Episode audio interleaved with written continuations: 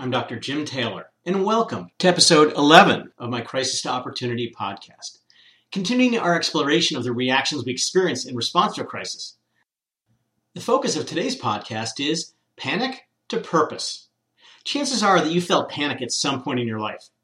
As it coursed through your veins in reaction to some unexpected threat, you likely felt fear. Your body went into overdrive, your mind raced in all directions, arriving nowhere, and your actions became chaotic you'd have done anything that might extricate you from the situation.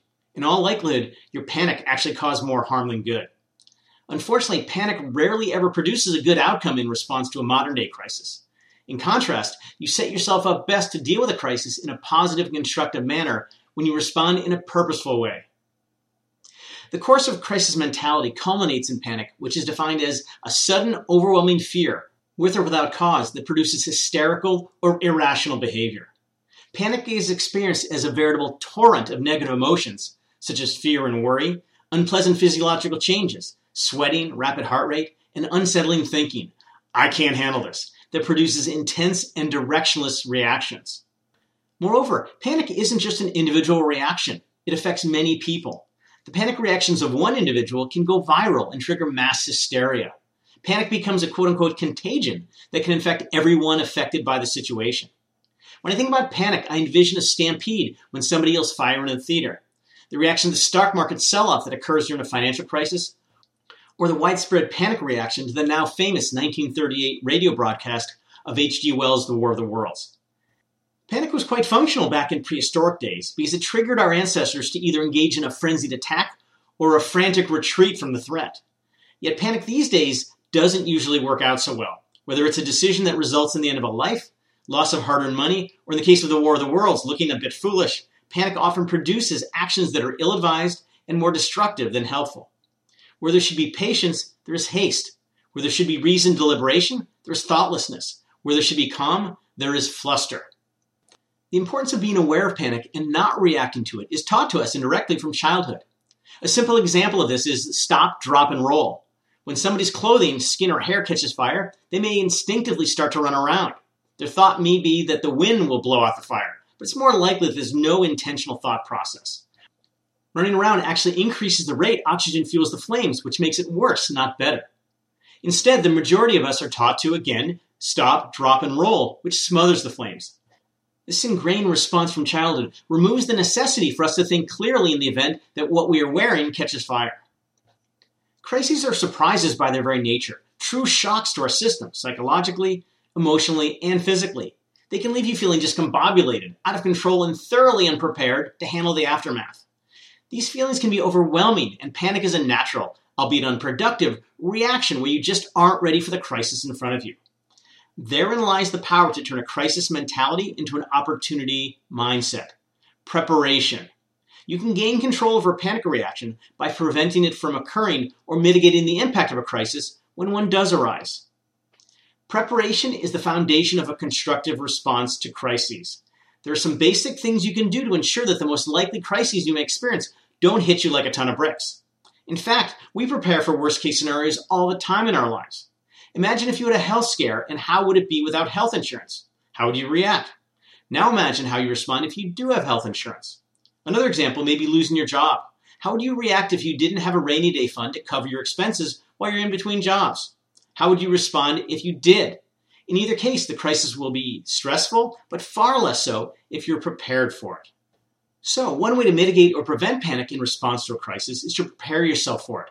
A simple yet compelling example of this sort of preparation is the lifeboat drill that the Navy uses with its sailors.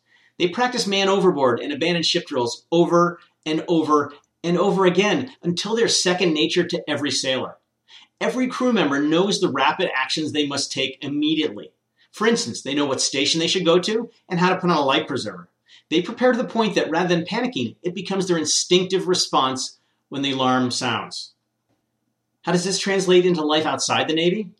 Start by identifying areas in your life in which crises could potentially occur. Common areas to think about include health, for example, illness and injury, financial, job loss or poor investments, natural disasters, earthquakes or forest fires, crime against you, theft, violence, technological, hacking, or identity theft, and divorce, 50 50 split of assets.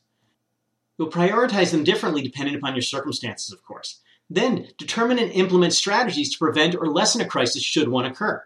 For example, buy health insurance, save money, create a fire defense zone around your home, install a security system, protect your online identity, and consider a prenuptial agreement if you're not already married. Of course, you can't prepare for every crisis you face. In these situations, you can't take specific steps to alleviate the shock of a crisis and the ensuing panic reactions. However, you can create a general plan for responding with purpose. This preparation enables you to establish some semblance of control over a crisis shortly after its onset.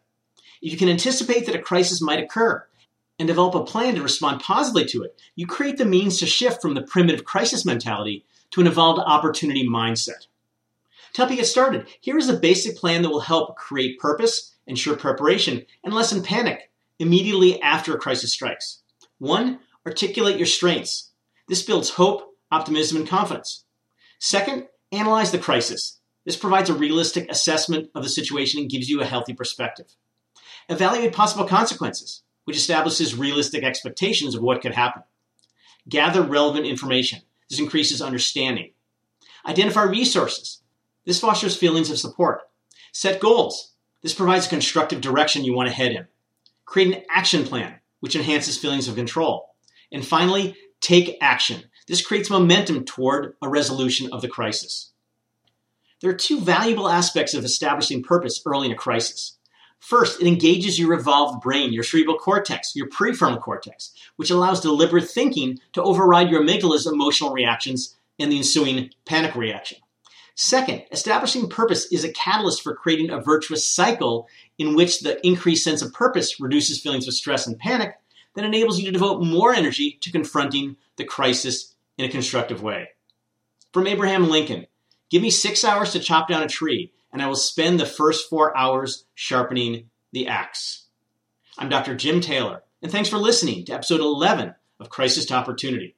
And be on the lookout for episode 12 in the near future.